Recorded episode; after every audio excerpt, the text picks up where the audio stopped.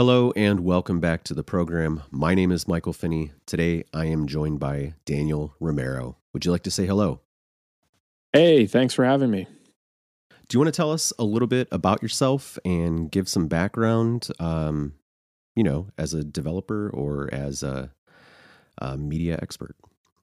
Yeah, so I'm originally from the East Coast, moved out to San Francisco in 2013 to work in technology, something I'd always wanted to do. And when I first moved out to San Francisco, my friend from college at the time, or you know, my friend from college, uh, Fred Ehrsam, who was co-founder of of Coinbase, really kind of tried to convince me, hey, you should come and work at this uh, company that I have, Coinbase. Uh, we just raised a Series A from Union Square Ventures, Fred Wilson, and I think this Bitcoin thing is going to be big. And I categorically dismissed it as a Ponzi scheme and didn't think uh, anything of it. Um, but when I was finally out in San Francisco for that first year, I found that all of these smart people I kept meeting all had an opinion on Bitcoin one way or another and and an understanding of it and and kind of wanted to debate the merits and the nuances of it. And, and I was a complete dope and, and hadn't even read the white paper. So I finally ended up reading the white paper. Uh, I think it was kind of December of 2013. And like many others, once I I kind of read it cover to cover, which is not that long. I think it's like eight pages. Right. Uh, I, I couldn't stop thinking about Bitcoin and and kind of crypto. It really wasn't called crypto then. It was it was really Bitcoin, but the idea of like what a permissionless public blockchain, right? Like this kind of new type of computer. Uh, what what things you could build with it, and and at the time, this is pre Ethereum.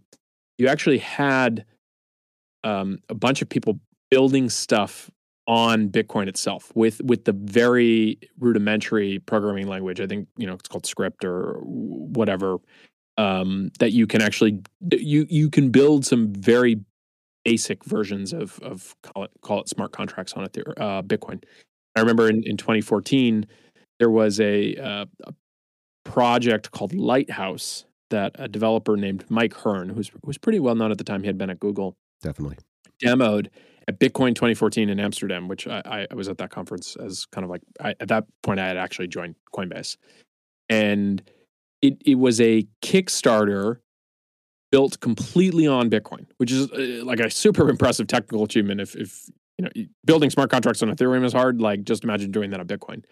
And so I, I think in that era, it was really the kind of like ethos of Bitcoin was still very much of this is a completely new way to go build applications and that was that was the promise that actually got me into crypto is i thought we were on the precipice of a big wave in in new consumer applications built on top of blockchains in in the same way that and remember it's 2013 2014 the kind of uh, mobile revolution was only at that point uh, six or seven years old. So so people were people were i think eagerly optimistic that this this was the next platform shift, right? That maybe VR. Like AI had already kind of gone through multiple boom bust cycles of like, oh, this is an overpromised thing. I think in 2014, right around when I was joining Coinbase, it was like chatbots. Mm-hmm. And uh, you know, th- those obviously are now a big thing again. But like at the time, like everyone was like, "Oh, the future is everything is a chatbot," and and that didn't necessarily pan out. So I, I, think that's how I got into crypto is is kind of thinking that like we were going to be building all these new applications on top of of uh, you know, at the time Bitcoin. And then for the first few years I was at Coinbase, um, it panned out very differently. Like Bitcoin really didn't go anywhere as a development platform.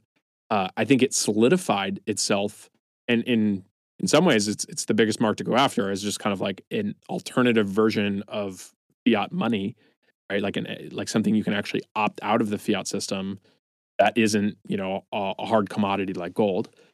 But it was kind of during that period of the wilderness for Coinbase is is when you know Ethereum started to gain a little bit of traction, and that's I think where my attention since since that period has shifted very much over to that original promise of being able to build new apps and services on top of kind of these new types of computers, public blockchains. Um, and yeah, so that that's uh, that's my background in a in a nutshell. I think you make some really interesting points about cycles there. Um, particularly uh, mobile as a as a computing cycle and then perceiving blockchains as a distributed computing platform in that way. And also the AI thing obviously we're kind of in a new bloom for that right now with uh, just all the LLMs that we're seeing kind of popping up and also the the visual stuff in regards to midjourney and uh, stable diffusion. You know i have my preferences for those things and i think you know it's fine to go down all the different routes um whether or not you know you like the language stuff or you like the graphical elements and i think that the analog to that is really kind of what we've seen happen over the last 10 years with blockchains too, and that there are all these different flavors and distributions. I make the comparison to you know linux in that sense where they have kind of slightly different optimizations um, you know obviously like we, what you were saying initially there in regards to bitcoin and how it kind of uh, you know had uh, compute functionality and then you know some of that's been stripped out of the btc model and has been kind of moved over into different chains, you know, most notably, I would say Ethereum and uh, most successfully in regards to the smart contract stuff that goes on there. Um, and, and recently, like the art community that's kind of popped up around that too, I think is, you know, it's hard to, to not mention those things, you know, where, where are you paying attention to uh, the most in regards to Ethereum or in general blockchains? What's what's keeping your eye?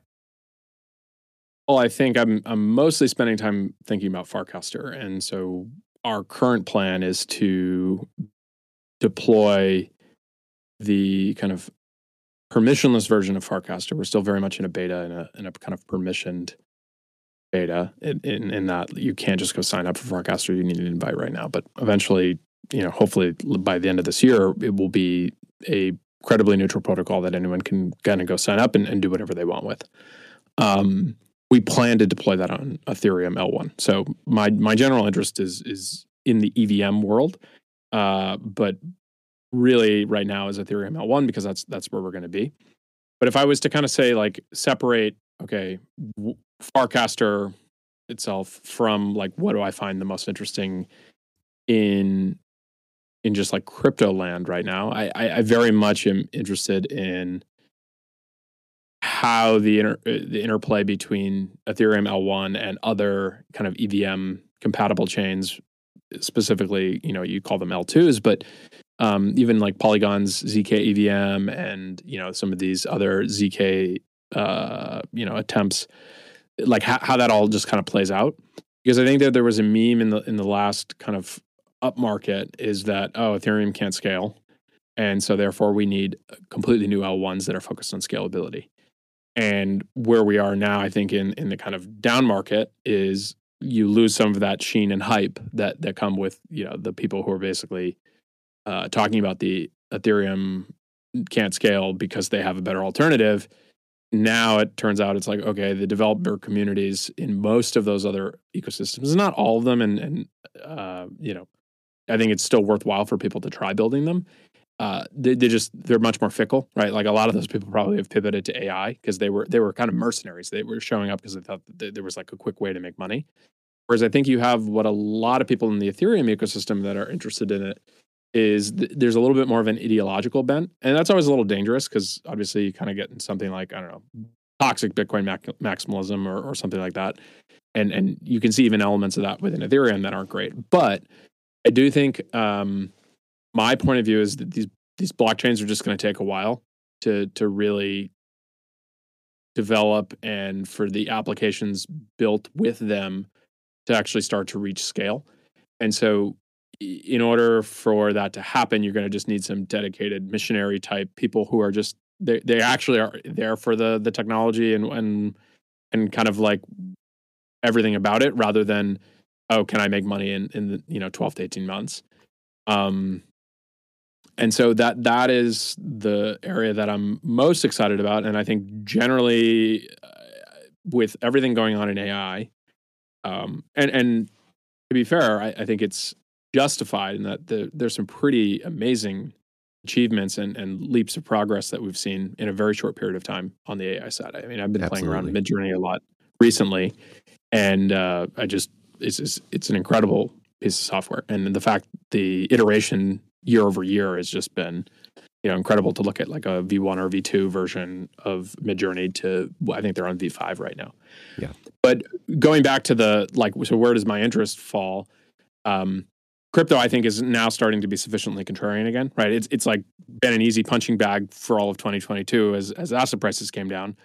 And then you have the FTX stuff and um but my sense is like if you're still willing to build in crypto right now, like a you're starting to show your ideological missionary type colors which i think is a good thing. And b it actually also is an indication that you, you're probably a little bit more of an independent thinker. Like you don't need the validation of like whatever's popular on twitter uh, in your bio.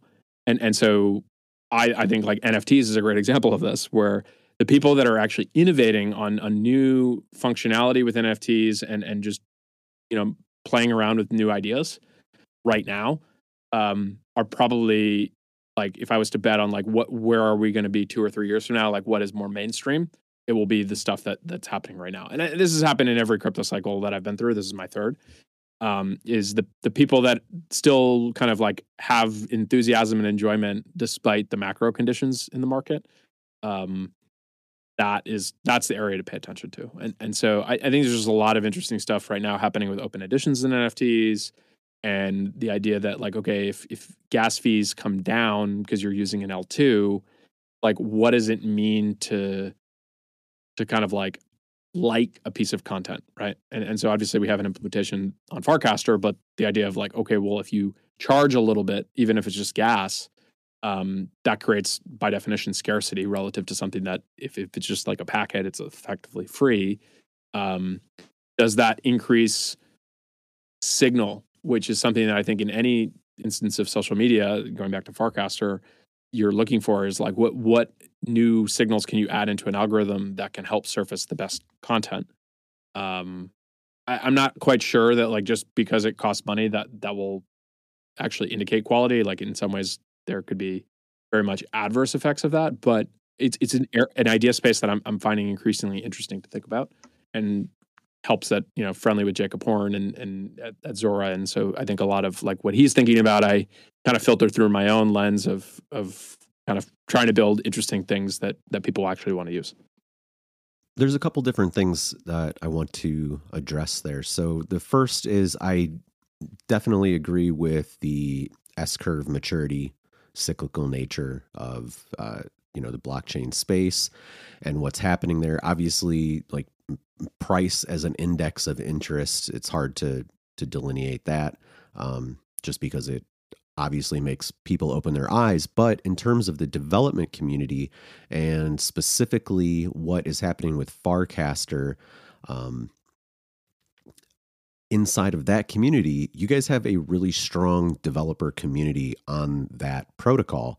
Uh, obviously, the most notable piece there is Warpcast, uh, which is the social network that I'm pretty sure is like the main team and main push of of that team, as far as I understand. Yeah, so Warpcast, technically the name of the company is Merkle Manufactory, and it's always a little tricky when you kind of go through a rebrand, but we, we effectively just say Warpcast now. But the the if you kind of want to get the full story, Varun and I started the company, Merkle Manufactory we're exploring a bunch of ideas, ended up started working on an idea that at the time we were calling RSS Plus, named it Farcaster. And that was a how could you make RSS, which is kind of this permissionless old school protocol for distributing information, yeah. more competitive with with something like Twitter. And, and Farcaster kind of became the name for the protocol. And we had our first decision point of should we be um, naming the protocol and the initial app because we built the initial app something different. And our point of view was in the early days it'd just be too confusing. It's like okay you you literally are two of you and you don't have any users and you already have two brands. Right. And so we just called it farcaster and farcaster and well, three to merkle manufactory would be another one right right right in terms of well that was just kind of the the name of the company i think calling the company farcaster there are trademark issues uh, whereas a protocol um, you, right. you can just kind of call it that because no one no one owns the quote word, but they you can have a trademark. So there's a little bit of inside baseball in that. Yeah. So, um, basically, for the longest time, we were just like Farcaster, right? Like we're working on Farcaster, like the app is Farcaster. That's easy. Then we we announced a fundraise last summer, and I think we wanted to be clear is like, you know, there's a team building this and a company, and so Merkle Manufactory kind of got identified, and and for a while we were just kind of referring it to the the Merkle client, Farcaster client. But then, we, especially in the last six months, we've had a whole bunch of other developers start building on the protocol, and we we felt like it was not fair to those other developers that if, if this is supposed to be a credibly neutral protocol, just like Ethereum or email, then you, you, shouldn't have an official app that's called like Ethereum or email on either of those things. And so the analogy I always give is email, you have Gmail, Hotmail, Yahoo Mail. People get the concept of like there are multiple different providers on top of this protocol. Uh, in Ethereum, obviously, you can use MetaMask or you can use Rainbow or Coinbase Wallet. Again, a, a client on top of uh, protocol. Web browsers is another good example. But with Farcaster, like we wanted to make it clear, so we renamed the Merkle Manufactory developed Farcaster client to Warpcast. But I think over time, you just we'll just always say, you know, oh, the Warpcast team, Warpcast, and and so Warpcast itself is is ten people, and half of us are working more or less full time on the the client, like the the actual app, and half of that team is actually the kind of like lead developers of of the protocol, right? And I think part of that comes from the fact that when we kicked off the kind of initial beta after you know spending about nine months working on on the initial version, Varun and I um, knew that the underlying Farcaster protocol was very much like a MVP v1, and it was like, can we actually just prove that people are willing to use something even if it's rough around the edges? And that worked out pretty well. It took us about a year to like kind of like kickstart enough usage, but in doing so, got to the place where um, we realized, okay, here are all the things that we need to do to upgrade the underlying protocol, and so we did that, and uh, we're we're in the process of kind of launching the the core pieces of functionality from that. The first is called the Farcaster Hubs, which are technically live right now for a, a, small group of developers, and they'll be permissionless. You know, call it in May of this year, and um, then there are two other major milestones to getting the protocol upgraded. Is one moving from testnet where we are today to Ethereum mainnet, and then the last one is to kind of drop the sign up gating, um, which I think we we kind of have a high level idea on how to go do this, but I think we're really sensitive to we really want to be growing the protocol with quality. And I think a just oh, drop the gate would you'd be we'd be overwhelmed with like low quality and spammy posts pretty quickly. Um, and so having kind of like strategy for making that a work within Warpcast, our own client, but more importantly, that if you were to go build on the protocol you don't have to uh, spend a significant amount of engineering effort rebuilding your own version of like spam filters. Uh, so I, I, think trying to think through how we can actually make it a primitive that lives at the protocol level or, or kind of a a kind of out of the box experience for a new developer, that's going to have a significant impact on on developer adoption. Um, you know, kind of once the protocol is completely permissionless. So so I, I think like to go all the way back in terms of how we've built the developer community, it was build a, an initial version of the protocol and the initial product. It took us a year before anyone started building on anything. And we didn't even have developer APIs. It was kind of people reverse engineering stuff. But because the V1 protocol, despite it being pretty MVP, was still an actual protocol, people were able to permissionlessly do that. And I think where we are now is kind of two years, two and a half years in, we're finally at the point where we're really investing in the developer experience in terms of like documentation, the this kind of like hubs and, and things like that. And so I, I've kind of given advice to people who are thinking about building protocols that developers up front and just kind of building features hoping they show up is probably a much harder path and, and less likely to succeed versus whatever protocol you're trying to build do actually the hard work of building the initial app and getting your first users for the protocol. And I think that in of itself is much more attractive to developers, right? Like developers don't care about your technology; they care about are people using your technology, and then then they'll evaluate your technology second, in the sense that like, oh, it's like, okay, can I build anything interesting with this? But but they don't start with interesting technology. What can I build? they start with like, oh, there's a bunch of people using this. Let me let me go build something and see if I can convince the existing people who are using this to use it. And that that I think applies to to all blockchains. And and so there's this kind of like meme that I don't that I don't quite understand. I, I have a theory on it. It's like if if you're someone who is maybe a little bit more systems thinking oriented and, deterministic, the idea of like having to convince fickle humans to use something sounds really messy and hard, which it is. And so you'd much rather just like build the elegant technical piece of software or protocol and then just kind of be grumpy that people should be using it because it's so great. But that's just like not how the world works. And so I think I think that that's the best way to get developers to use your thing, especially a protocol, is have users actually using the thing when they show up.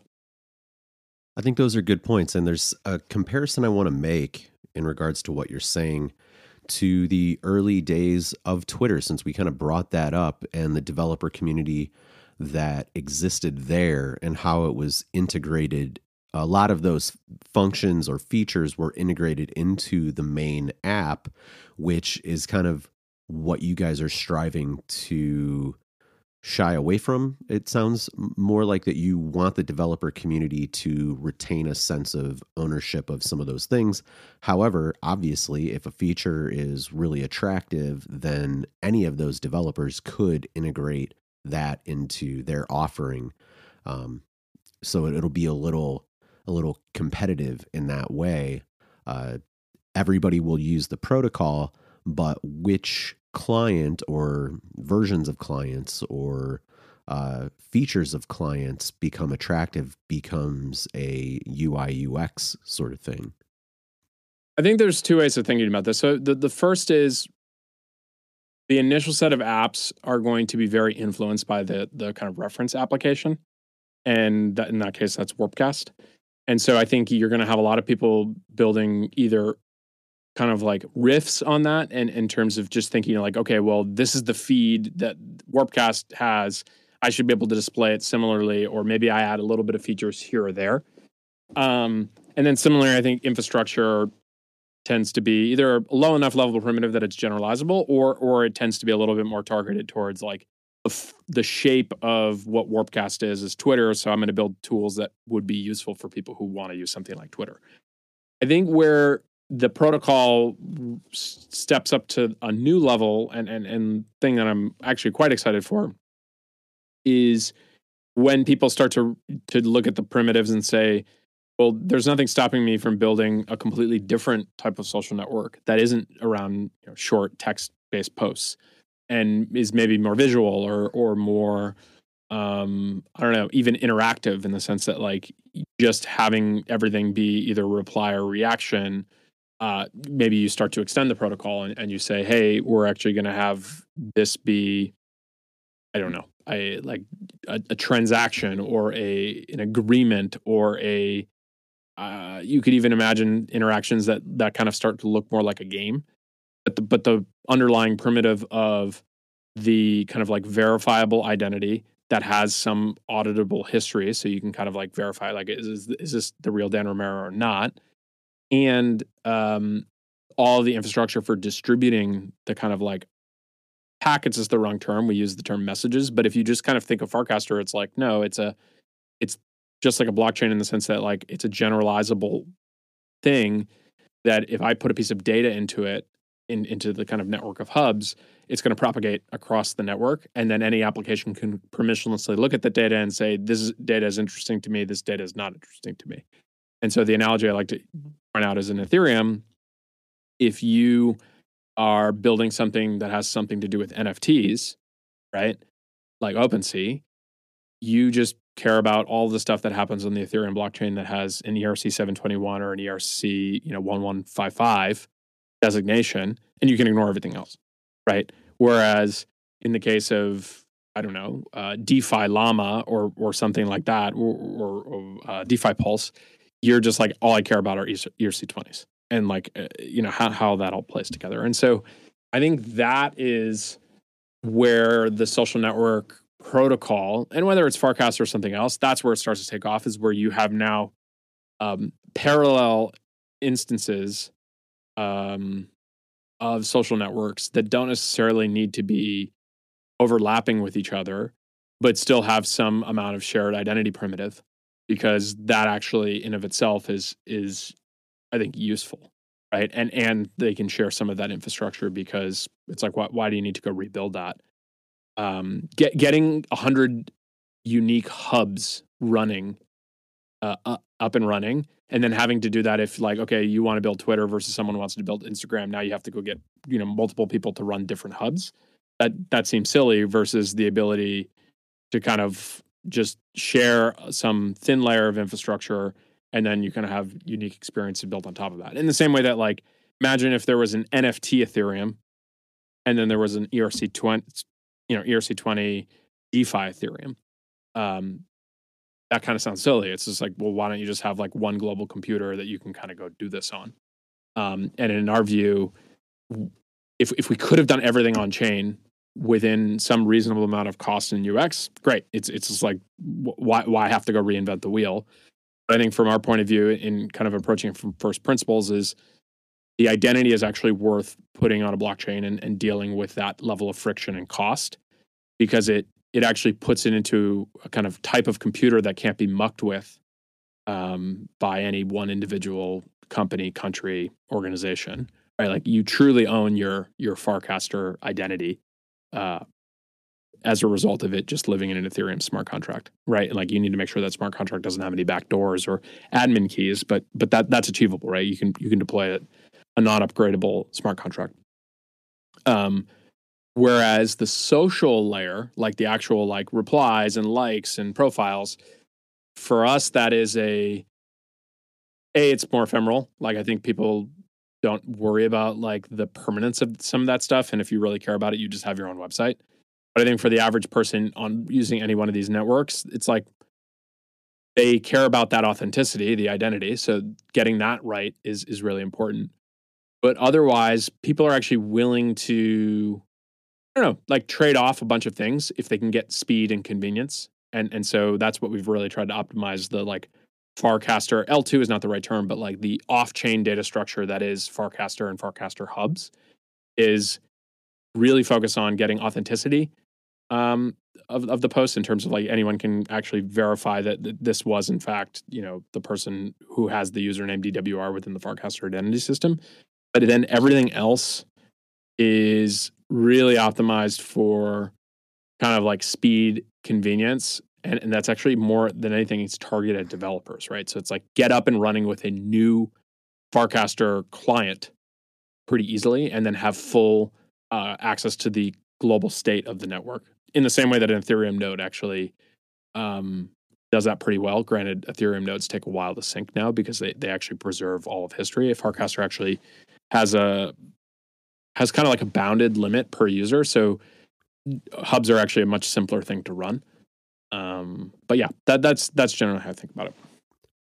What do you think the strengths of the Warpcast network are in comparison to other social networks that aren't centralized? Uh, you know, for example, we saw Mastodon get pretty popular last year as a federated model, and uh, you know, more recently, kind of seeing Bluesky get a little bit of attention uh, as they've moved into TestFlight with their iOS app and things like that? I think you're going to have many different attempts at protocols uh, for social, and and actually relative to other instances, I think that proto- social protocols like th- there's a decent chance that you have many, um, and many being defined as like call it a ten or 10 or 20, maybe closer to 10, than like the web, which is effectively it's like the web one and like that's that's it. Or email is kind of like the only real messaging protocol, right? Like you have big messaging apps.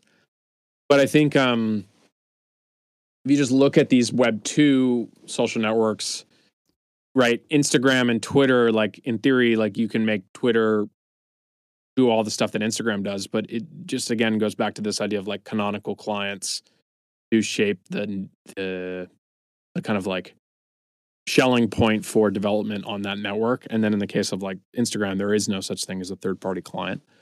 Um, but I think the if I was to guess, like what will happen is that there probably be a winning at scale decentralized version of what Twitter does today. There will be one of those.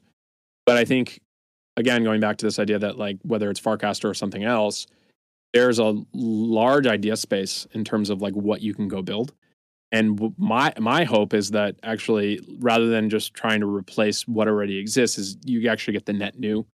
Uh, like humans are infinitely creative in, in my opinion and like there will always be new ways for people to want to express themselves and connect with each other and part of the fun i think of of a new social network is is maybe a new social primitive and so my hope is rather than kind of being like very focused on the frame of like okay well elon has twitter and then there are kind of a bunch of twitter alternatives and like which one replaces it and or wins is like fine that that there's there's probably some version of that that, that where that happens.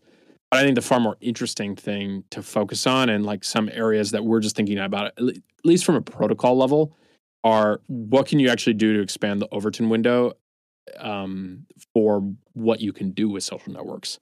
And a, and a good example of this, if you can make the assumption at a root level that every user has a working public and private key pair, um, in this case, an Ethereum address, which is what people on Farcaster are required to have um, one, there's just like a bunch of end-to-end encrypted types of experiences that you can start to offer um, permissionlessly as a developer because you know everyone who's on this network can can satisfy that requirement. Um, and, and they already have it, right? Like you don't have to get them to start up a new thing, back up a key, like you know all all that stuff like every single person that ends up using farcaster for a prolonged period of time and has successfully backed up their key and we've had plenty of people lose their key so like thinking about the ux on that has, has been a challenge but i think we have ways to improve it but every single person you kind of like onboard into that new reality becomes now um, an addressable user for a future developer who kind of wants to build an experience like that and then thinking a little further out you you get to a place where zero knowledge proofs are an area where there's a ton of research that's going in. Like we're starting to see some kind of like practical applications of them as it relates to social. So there's a project um, by one of our our kind of friends, Lakshman Sankar, who um, is working on an anonymous way for people to discuss governance proposals within the Noun ecosystem. So, you know, Nouns are an NFT project. They are pretty active in terms of like voting on on things to spend the kind of project's treasury on. And one of these cool things is like you can actually have a a verified noun owner. So I, I, don't have to tell you which noun I own, but I can just prove that I actually have a noun and an address, and then be able to publish a message that is guaranteed to be uh, anonymous in the sense that I, I there's no central server that is this promising not to leak the information. It's just like you can just magically do that with encryption. And so I think we're just starting to scratch the surface on that idea space. And as the kind of like tooling and just like widespread use of ZKs increases, I would imagine you're going to get new types of speech that pop up. And the analogy I always pull from history is a foundational part of the ratification of the Constitution in the United States what, uh, were the Federalist Papers, which were a series of anonymous newspaper op eds written by uh, Alexander Hamilton, uh, James Madison, and John Jay in a New York newspaper. And they were under the pseudonym Publius. And yes, you can have those things exist without, you know, cryptographic primitives, but they're vastly, uh, you know, simplified and or superior from a permissionless standpoint to be able to just like build a system that would allow that for that to happen where i could basically take some credential that exists on a blockchain uh, over here. And it doesn't even need to exist in a blockchain. It could just be any any cryptographic credential that people can at least go look at and say yep th- th- this uh, speech is actually verified to have come from a, an individual that controls the private key that's associated with with this credential. And so I think that is a an area that I get pretty excited about. And so if you start to like then compare like okay Farcaster versus you know one of the more federated uh, versions of social media, that's tied to DNS and doesn't require every user to have a public and private key as the kind of like the base identity primitive, then I think you start to if if you just kind of extrapolate out, I think they start to diverge in terms of like what is actually possible um, in terms of what can be built. So let me ask you this: in addition to hubs, what are some of the notable developments or advances for the Farcaster protocol or Warpcast network that you're looking forward to for the remainder of 2023? Well, the milestones I mentioned, getting hubs out to a permissionless state, right? I think there's a mental model I have is if someone has an interesting idea to build in social, what is the boot up time from I have the idea to I have a working V1 of, you know, some amount of that idea implemented. And I think that the the shorter that time, and, and there's ways to shave off minutes every part of the process, but it's it's kind of like, okay, I go to the Farcaster homepage, I click the protocol, I download the the hub, get it into, you know, my infrastructure, get it spun up, start developing against it. There's just like a lot of work to to get all that done, but that that needs to happen. And I think that the kind of like core identity primitive needs to actually prove to people rather than me telling people that like, hey, this is going to be this um, incredibly neutral uh, identity layer that when you actually have an FID and a, and a Farcaster username, it's something that is sovereignly owned by you and no one else. Uh, it's it's kind of hard to make that argument when you're still on testnet. And so getting those contracts to a a kind of blockchain like Ethereum that is decentralized and provides, I think, kind of the like a world class security guarantee, right? It's like I think that there are two blockchains that exist today, Bitcoin and Ethereum, that that reach that kind of like if you go deploy something on it, um, in the case of Bitcoin, it's like your actual Bitcoin that you hold, and on Ethereum, it's you know a smart contract. You, there's no practical way for people to go muck with it, and I know there's plenty of tinfoil hat people would be like, "Oh, well, the Ethereum Foundation, if they fork it, and sure. like look at what happened with the DAO hack," but like, okay, like I, I don't want to argue with those people if that's what you believe. Great. like from my standpoint, um, an Ethereum smart contract is um, pretty ironclad in terms of you have to live with the programming. So if there's an exploit in it, like that's your own issue. But in terms of if you were to write a, a sufficiently well constructed contract, that contract is going to run the same way as long as Ethereum continues to kind of have the core promise of, of what the EVM is. And so getting the the core identity primitive onto chain is important. And then I think the last thing, um, which is, you know, I've had an evolving perspective on this. Um, is getting to permissionless signups.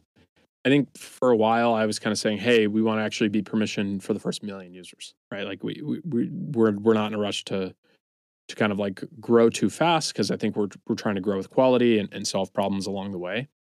But I think where I've maybe evolved a little bit is there is just like this mental blocker for people if they have to like you know the classic one with Farcaster is for a while it was like DM me for an invite. But the idea is like oh wait i can't just like programmatically do stuff and i have to like there there is still kind of like one bit of call it corporate infrastructure that is a kind of like choke point.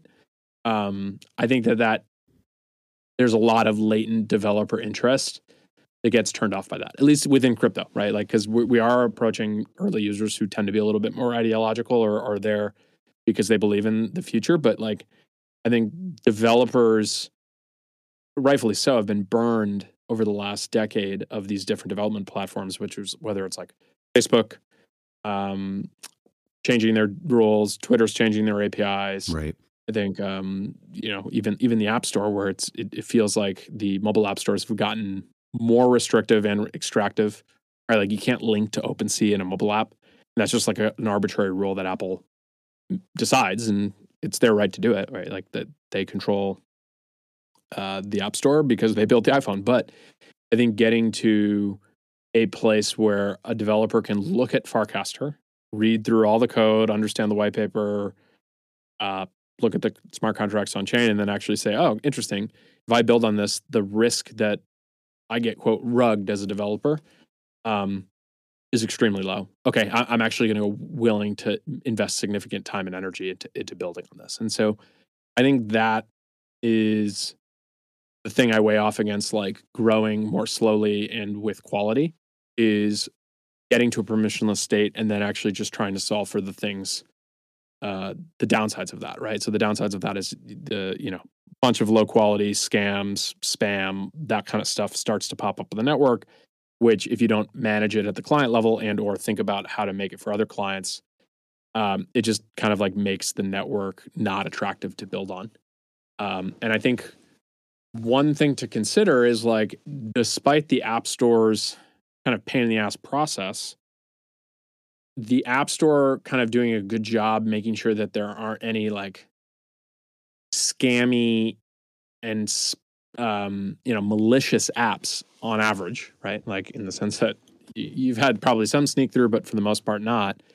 Um, a has just like made mobile just like this amazing platform where like you have billions of people using mobile devices who otherwise probably would have never installed any software on a computer because it would have just been too hard. And so you've massively increased the uh, addressable market for for if I build a piece of software, I can actually now ship it to literally billions of people around the world. But that's a result of putting a quality bar of like it's gated to get on there. And so that's where I was going to go back and forth is like it, it's against the crypto ethos of permissionless public blockchains. It's the thing that I got into originally. But if you actually want to build something that has quote billions of people using it, then I think thinking deeply about like kind of like what is that average user experience and and how do you make it as high quality as possible?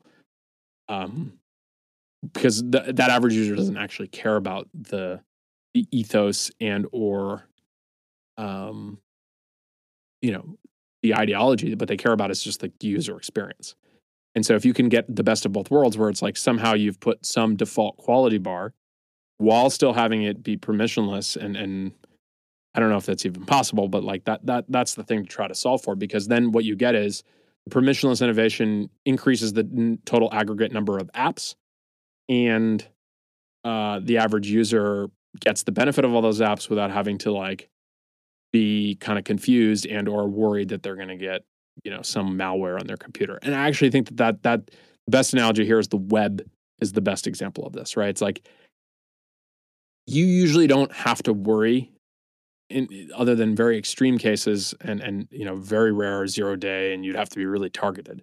But if i click a link i i know that it's not going to mess up my computer. Where you can have things get messed up is you inputting information like a phishing site or something. But you but you know that like clicking a link is not dangerous. Um there was that er- earlier era when you had like crazy pop-ups and all that stuff but that's basically been solved. And so now what, what's interesting about a link is like it just becomes this really easy thing. Anyone's willing to kind of go do it and try it. And if you run into something you don't like, the back button is just like click, and then you're and then you're there. And so, I think the web is probably the best example of that, like kind of mix of permissionlessness. Anyone can go set up and start a website, mixed with like really really nice user experience on average. And I think that, that that's what we want to kind of try to achieve with Farcaster as a social network. Are there any remaining points that you want to make that you feel like we haven't touched on yet? I think one thing that I go back and forth on is this idea that social networks, um, they the only ones that work grow virally, and it happens in kind of like lightning in a bottle moments. And I think that this actually it's a little bit more of a messy history. It's like certain social networks took a while to figure out kind of their form factor. I'm, I'm pretty sure Pinterest uh, is very different than where where it kind of found its first niche of people that were interested in it. Um, Facebook is even another good example. Yes, it grew really fast uh, within the communities that it originally targeted, but it was sign up gated for two and a half years. And if you go back and read the contemporaneous writing about Facebook, it was lumped as the college social network. Right. And the assumption at the time was like, oh well, MySpace was getting you know bought got bought for eight hundred million or whatever, and it was that much bigger, and and so I think um, it's almost like people fell into some lazy thinking in the last few years of thinking that social networks, the way they grow, is like, oh well, because they're social and they have some K factor, like they they just they blow up, right? Like Snapchat blew up, TikTok blew up. Um, Instagram, sort of like there was a version of Instagram that didn't work, and then they you know iterated and got to one that that did start to work. And so I also think like YouTube was a very different network in the first kind of five years, maybe even 10 years of its existence compared to where it is now. And so I think that these things tend to be a lot more dynamic and, and they can change. And um, I think where, you know, I would, I would love Farcaster to be growing really, really fast. Um, but at the same time, there is something to be said for it's 2023. So you're not, you're not pioneering social media. Like you, in, in some ways, it's actually a pretty mature category, and so you have to have thought through a lot of different things that relative to when you know whether it's Twitter or YouTube or Facebook or Instagram got started, they didn't have to deal with because if anything, people were kind of making fun of people for using it. It's like, oh, Twitter, like you're gonna post a photo of what you had for lunch, like eating a sandwich. Ha ha, so stupid. Ten years later, this is an existential threat to democracy. It needs to be you know regulated and uh, controlled and oh my god like we can't allow one person to own twitter it's a public com-. like so so the narrative um, can be very different at the beginning when everyone thinks it's kind of stupid and if you just kind of continue to make progress over a long enough period of time that's a big f you got to stay motivated and, and actually continue to build stuff that people want to use but if, if that does happen um, I think growth can happen in those out years, uh, even if it if it didn't necessarily go viral right up front. And so, and especially if you if you kind of abstract Farcaster into yes, we are we are building both a protocol, but our, our team at least is also building a social app. All right, Warpcast and and kind of like that, the shape of that. I think um, there's a version of things where you know I want to make Warpcast as successful as possible because I actually think that, that it's a really great way to drive growth of the Farcaster protocol. But I also see a version of this where Warpcast continues to make progress, albeit not necessarily a breakout success as a kind of like independent social app, but it's it in in our efforts over the next couple of years to continue to grow especially with quality, the the core of the protocol. That's actually the if if you're going to look back on it, it was like this is actually what kicked off the the growth of Farcaster as a protocol. Um, and so I, I don't want to resign to saying no, we're, we're never going to be able to figure it out with Warpcast. It's like no, I actually think that that is the most likely and fastest path to making Farcaster a success. And so we're going to continue to invest in it. But but I do think that with these protocols, it just sometimes they they take time. And and I think one of the downsides to crypto is because of the ease of financialization up front. Um, you get these situations where people talk a big game, promise a lot, then all of a sudden everything's financialized before a lot of the stuff is built. And I think it really becomes difficult to stay motivated for some of these teams when it's like, okay, well, why I already got, you know, if they were there only for the money, like I already got the money. So like why why am I continuing to do that? And so I think where for me the the experience at Coinbase is is useful in that you continue to build because there's something on the horizon that you're looking forward to. And in the case, I think for Warpcast is like, yes, there's a financial component. Like we hope to make money with Warpcast, but there's also a version of it is if if I can 10, 20, 30 years from now look back and say, actually, we we were fundamental in, in shifting internet social into a protocol based world. And all of these new apps and services that got built on top of these credibly neutral protocols are a result of us kind of like starting that that uh, the kindling of the fire that ends up becoming uh, kind of the decentralized protocol based social that would be something I'd be really proud of. And and so I think just having a longer term time horizon on that is is I don't know something that I think a lot about relative to if, if you were to ask most people in kind of like web 2 building a centralized social company it's like if the thing isn't taking off you should be you know kind of constantly iterating and you know potentially shifting to the, the next idea um, versus the I want to. I know what I want to build, and it's just going to take time to continue to grow it. Yeah, that's fair. Well, looking forward to seeing what develops and and how it evolves throughout the year. Obviously, uh, you know, I'm using uh, Warpcast pretty regularly. I'm on there at least every couple days. Um, appreciate you taking the time to elaborate more on it and uh, give us a little bit of the roadmap today, Dan. Thanks for having me.